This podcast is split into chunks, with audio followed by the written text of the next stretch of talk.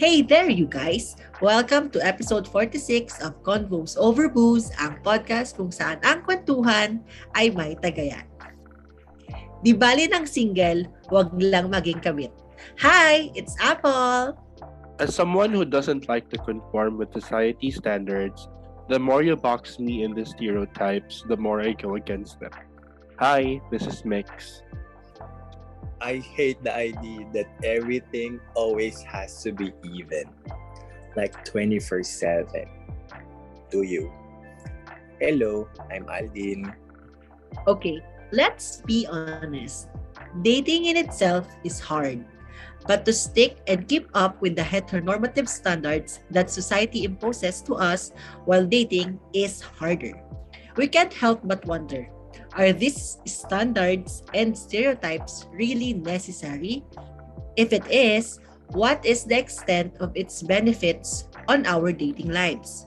These and some other questions regarding relationship stereotypes and taboos will be the topic of our discussion for today's episode. Pero bago yan, what are you guys drinking for tonight? Ako, I'm just drinking beer for tonight. How about you, Bim? I'm having wine.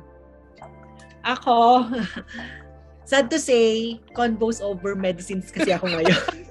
Lo! Actually, for two weeks. So, expect yun na na for two weeks, convos over medicines po ang peg ko. Um, backstory. ang lungkot. Tumatanda na po siya. Yes. so, ayun. Yun na lang yun. Cheers! Okay, guys. Straight to the point na tayo. What are the relationship stereotypes that you have personally experienced? Ako meron. Ako Okay, na. go. Pag makikipag-date ka, dapat palaging lalaki yung gumagastos for you. Mm. So sa mga previous na naka-date mo, lagi silang inagbabayad sa first date. Oo.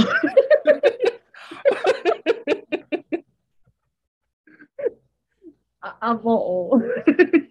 Did you try to offer naman to pay? Oo, oo. Lagi ako nag-offer. Kahit alam kong pensya ti peligro na, nag-offer pa din ako. Para for the act. Sorry ha, medyo ang my pangit God. na character trait yon. Pero, well, iniisip ko kasi, di naman ako yung nag-aya for a date. So, I think, kung sino ang nag-aya, siya ang mag... Ewan ko, pag-uusapan nga natin ang dater. So, kayo naman muna. Ano sa inyo, mga na-experience nyo na?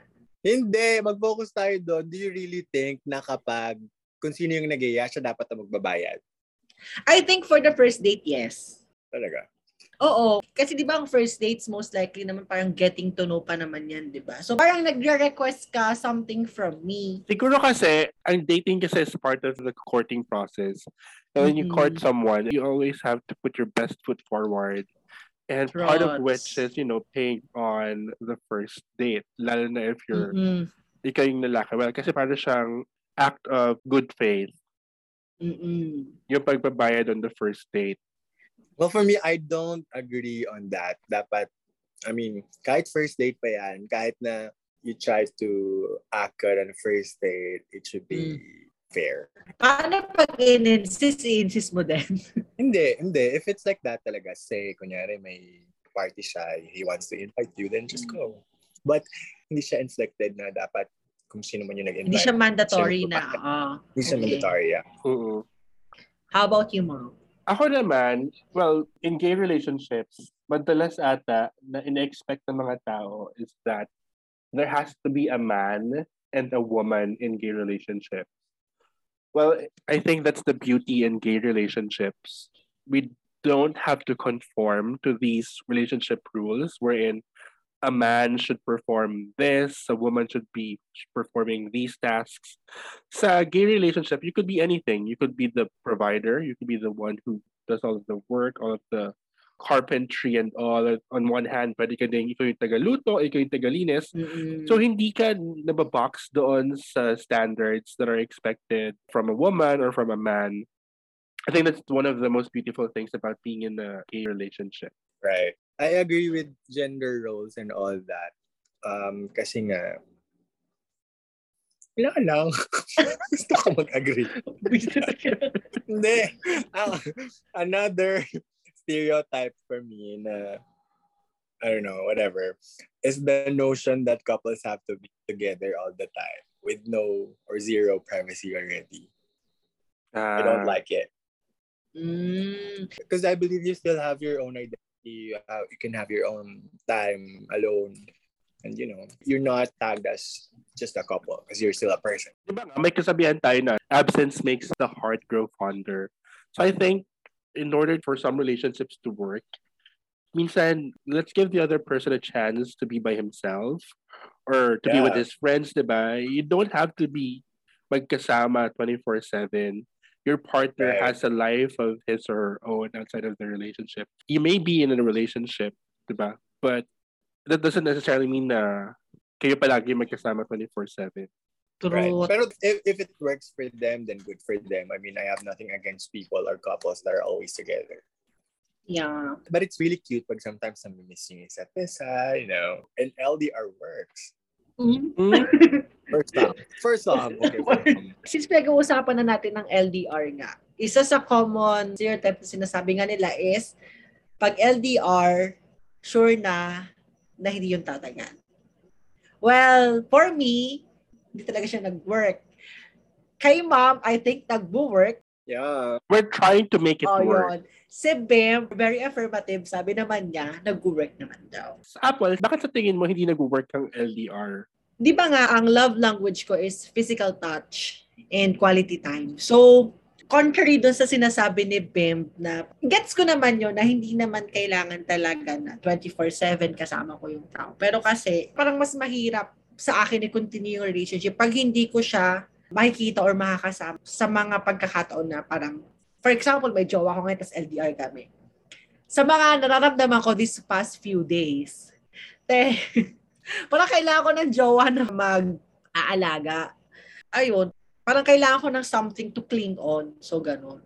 So, parang hindi talaga mag-work sa akin Oh. yung LDR. Gusto mo yung bebabyhin ka, ganon. Hindi, actually, gusto ko lang yung may pupunta sa grocery para bilihan ako ng all nights na napkin. Ah, grabe Oh, that's sweet na. yun, yung pumunta siya sa grocery, tapos, eto ba yun? Ito ba yung hinahanap mo? May video call pa.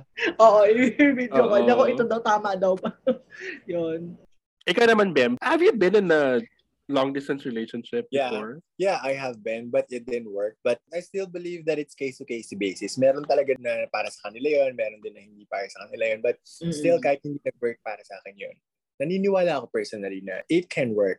Okay, so here are other relationship or dating stereotypes and taboos that I have researched in preparation for tonight's episode.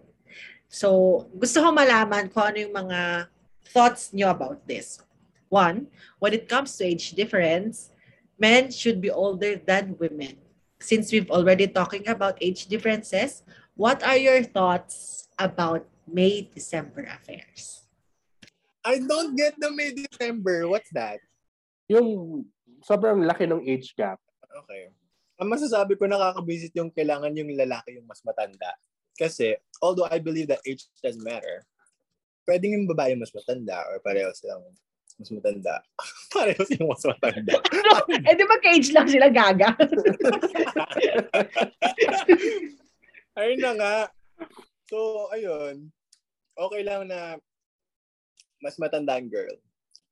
Or yung Ah, boy. so walang gender sa'yo. Basta Yeah. chika lang for you. Okay. Nag-agree ako kay Bim. I don't think men should necessarily be older than women. Although I think the reason behind this has some psychological basis. Kasi I think according to science, women mature earlier than Men. Men. Okay. parang women are six years more mature compared to men of their age.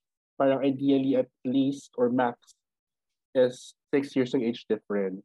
Kasi nga mas madaling mag-mature yung women. Although I don't necessarily believe in that. It still depends on the person. Well, again, maturity doesn't necessarily come with age. So there are young folks who are more mature for their age. True. So, Kebs, kung mas matanda yung babae, mas matanda yung lalaki. With regard to May-December affair, again, as someone who's more inclined to date people older than them, eh, hindi ko naman sabi I'm an advocate for May December affairs no, but it has its benefits, di ba? One benefit is that since the partner is older, di ba, you learn from their experiences so that you won't be able to to make the same mistakes na in your life, di ba? Turot.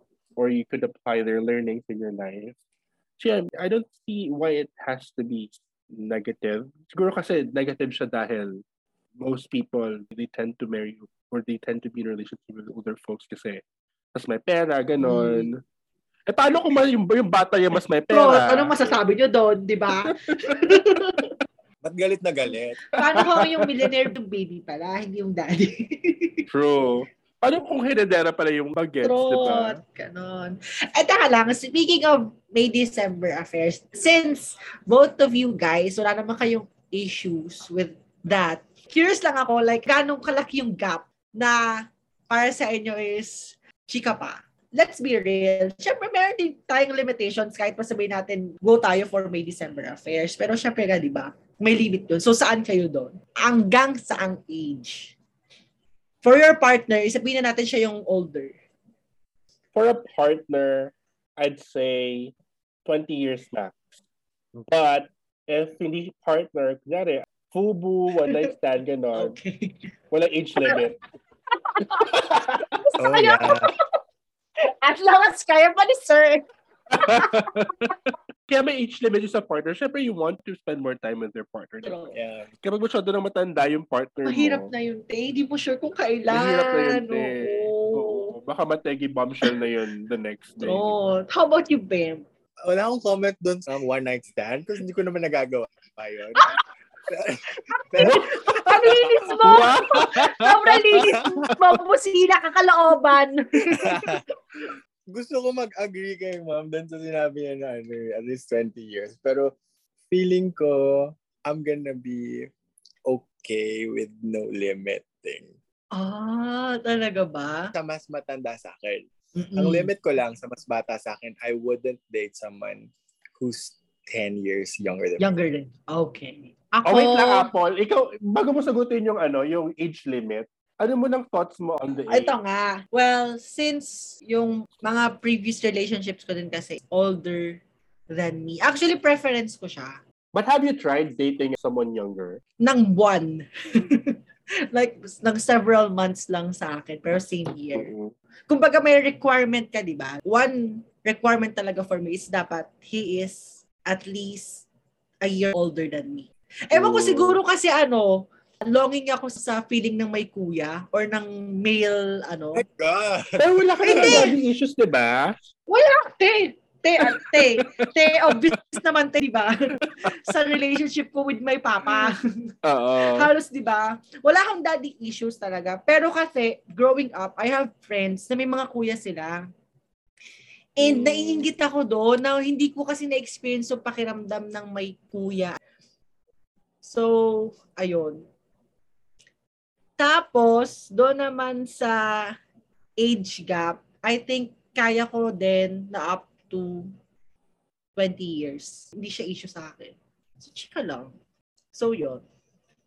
Okay, next is men should always make the first move. Ano masasabi niyo dyan? Kayo muna. Ako, that's bullshit.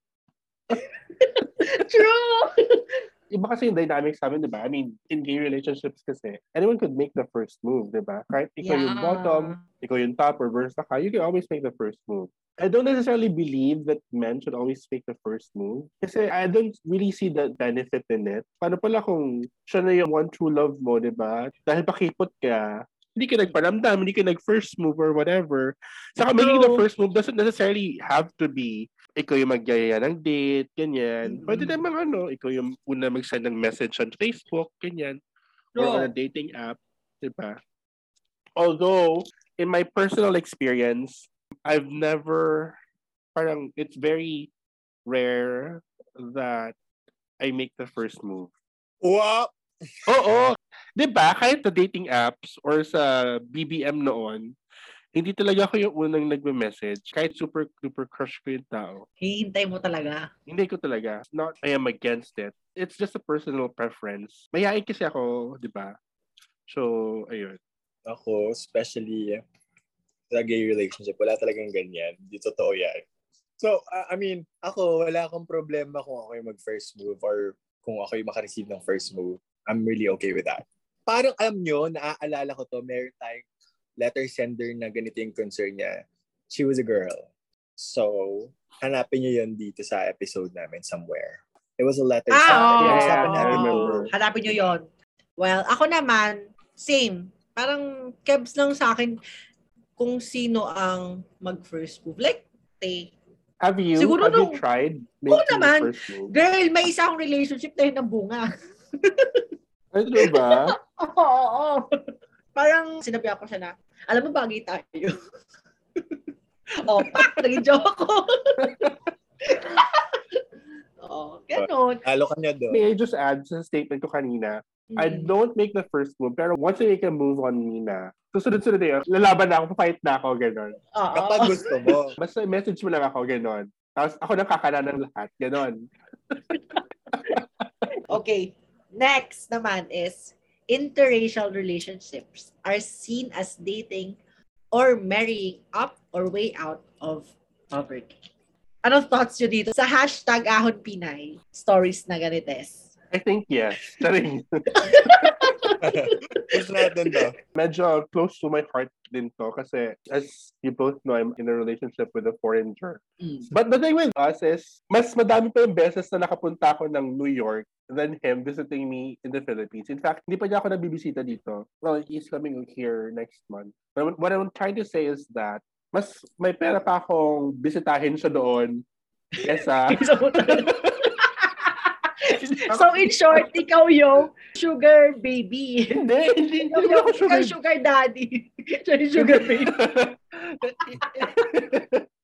Hindi, parang Hindi siya yun yung way out mo of poverty. Oo, totoo kasi- yun. May pera naman ako, in short. May pera naman ako Oo. for myself, ganyan. Hindi ko kailangan ng AFAM na mag-aawon sa akin sa hirap.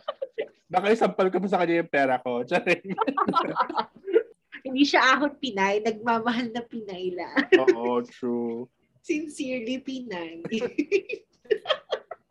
Kayo, anong thoughts nyo dito? Ikaw, Bem. Ako, na- wala pa naman ako naging jowa na non-Pinoy. So, pero, I'm super happy pag nakakita ako ng ganito. Especially pag nakikita ko yung mga babies nila. Super cute, diba? Pag maganda yung mixture. Oy, parang wala pa naman akong nakita na interracial couple na hindi talaga pretty yung offspring. Magandang haluan ng dugong Pinay. True. Ikaw, Apple, would you consider yourself? Ote! Eto ha, aaminin ko na. Hindi na pa ako maas sa Pilipinas. sa apam na ako maas. De, joke lang. Go ako, pero like mom, I'm pretty sure hindi naman ako magjojowa ng afam for the money. Like, hello, independent woman here. Kaya ko naman. Ayun, for the genes, not for the money. For the love. Sige, for the... okay. Anything else? Meron pa ba kayong mga stereotypes na naiisip? I hate the idea that people should base relationship on speed and superficial elements instead of going with how they feel. Meaning, kasi meron kasabihan na kung mabilis lang kayo nag-date, mabilis lang din mag end yung relationship Mm. niyo. Mm, Yeah. Hindi ganun, diba? mm-mm. Yeah, it's true. Yeah, so like everyone is different and knows their relationship better than anyone else. Diba? So, some of the most successful relationship were fast-paced nga. Saglit lang sila nag-date, pero ang tagal na nila. And some naman slow-paced relationship end up crashing and burning. It's, True. you know, it's not a one-size-fits-all rule. yes. I agree. Naniniwala ako dyan. Ako personally, I don't believe in a very long courting process or courting stage. Kasi ka, di ba, when you're courting someone, laging best foot forward. So, hindi mo alam if yung pinapakita sa'yo ng tao, it's really the genuine version of himself. Hindi mo alam kung talaga bang nagbubukas siya ng pinto, ng Yes. kotse niya kapag palabas ka, o baka kapag kayo Yeah. na, eh, hayaan ka na lang lumabas, ganun. Is he really a gentleman? Is he really galante? Ganyan. Eh, baka pala galante lang or gentleman lang kasi nililigawan ka pa. But once you're in a Correct. relationship, since nakuha na yung oo mo, di ba? Or nakuha na yung gusto sa'yo, di ba? Baka Yeah. lumabas yung totoong kulay. True. But yeah, I agree with what Lynn said. A long courtship doesn't necessarily equate to a successful relationship. I do agad. Ay, joke lang. Another stereotype pala in connection to what Bim said, yung nagsasabi na pag ang relationship nag-start through online dating, fubo-fubo lang yan. Ganun lang ang endpoint nun. I mean, walang success stories na nangyari.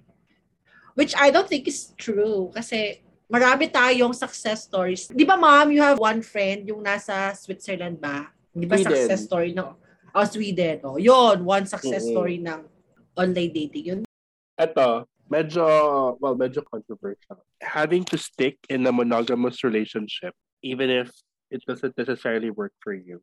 Do you really have to stick into a monogamous relationship, even if, you know, there are other options, such as a polyamorous or an open relationship? pag ganyan, dapat with consent. I mean, napag-usapan niya ng partner, no? Oh, kasi relationships should be consensual. If ayaw nung isa to Mm-mm. enter into a polyamorous relationship or into an open relationship, wow, wag mo gagawin. Kasi that could be cheating. If, well, if the other person agreed, then go, Correct. good for you. Diba? Actually, the ones to blame for that are people who are judging this people who are doing polyamorous. Diba? Kasi until now, we're still judgmental of the people who are doing this. Yeah. I mean, us, other people. Because for us, diba, we're open about it. We accept them. Mm. And as long as it works for them, we're, we're good. Trot. So, until now, kasi may mga iba na parang minamata nila yung mga ganun. Mm. Diba? Like, kasi nga, di ba, we were raised believing that relationships should be monogamous. Dapat dalawa lang kayo in a relationship. True. So, ayun na nga. Given itong mga napag-usapan nating stereotypes, how can we break these things? What are the ways that we can do to break out of these societal standards? Sa akin lang, you do you. Kebs, kung anong sasabihin ng iba, hindi naman sila yung nasa relationship. Ikaw at yung partner mo, di ba? I mean, at the end of the day, ikaw at saka yung partner mo kasi yung nakaka-experience kung anong meron doon sa relationship nyo, hindi naman ibang tao. So, kebs lang. O ano nga yun? I mean, o sige, habihin na natin, interracial couple. O like ilan, ilang araw na chismis yan. And then, magsasubside din naman yun. So, kebs lang. Di ba yun? Sige, pag chismisan nyo ako, I love it na nabibigay nyo sa akin ng attention nyo. na binibigyan nyo ako ng oras nyo at ng attention nyo. So, thank you. Kayo guys. Yeah, I agree with that. I don't think there's a clean cut ways on how we could break these relationship stereotypes other than not minding what other people would say. At the end of the day, I agree. Kayong dalawa naman yung nasa relationship yun. Not your friends, not your family, di ba? Not society, most especially. Kayo naman yung makikisama sa isa't isa. So yeah, I agree with Apple. You do you. for me, with all the heteronormative ideals in the society, we're constantly hearing about relationship rules and stereotypes we apparently have to stick to. But just like anything else, these rules or stereotypes may or may not apply on certain age and time lang. Because like, yun nga, sabi ko, the only constant thing in the world is change. So this rules could probably be applied today, but no longer tomorrow. So there. How about you, boozers? What are the relationship stereotypes that you have personally experienced? Share them to us and let's continue the conversation offline. You may tag us in our social media accounts and use the hashtag hashtag convos over booze and hashtag COB stereotypes and taboos. Feel free to follow us as well on our social media accounts. I am on Instagram and Twitter, that's mix underscore universe. I'm also on uh, TikTok, that's mix.universe. I'm on Twitter and TikTok at Aldin underscore PH, Instagram and Facebook at Aldin.ph. I'm on Twitter and Instagram. That's at Apple Salido. That's A P O L S A L I D O. You may also visit our Facebook, Twitter, and Instagram accounts at Convo Over Booze. So don't forget to like and follow us on Apple Podcasts. And if you're listening via Spotify, do click that follow button and notification bell to be notified once we drop new episodes. And also for partnership and collabs or if gusto nyo mag-share ng kwento nyo for our next year anti episode, you may email us at convosoverbooze at gmail.com. Tutok pa rin next week dito lang sa inyong favorite pantawid ng Monday Traffic Jam. We have interesting topics and episodes in store for you in the coming weeks. Cheers! Final reminders, COVID cases are on the rise once again. So let's still follow safety protocols, mask mandates, sanitize, and get vaccinated. This is season two of Convos over booze. Cheers.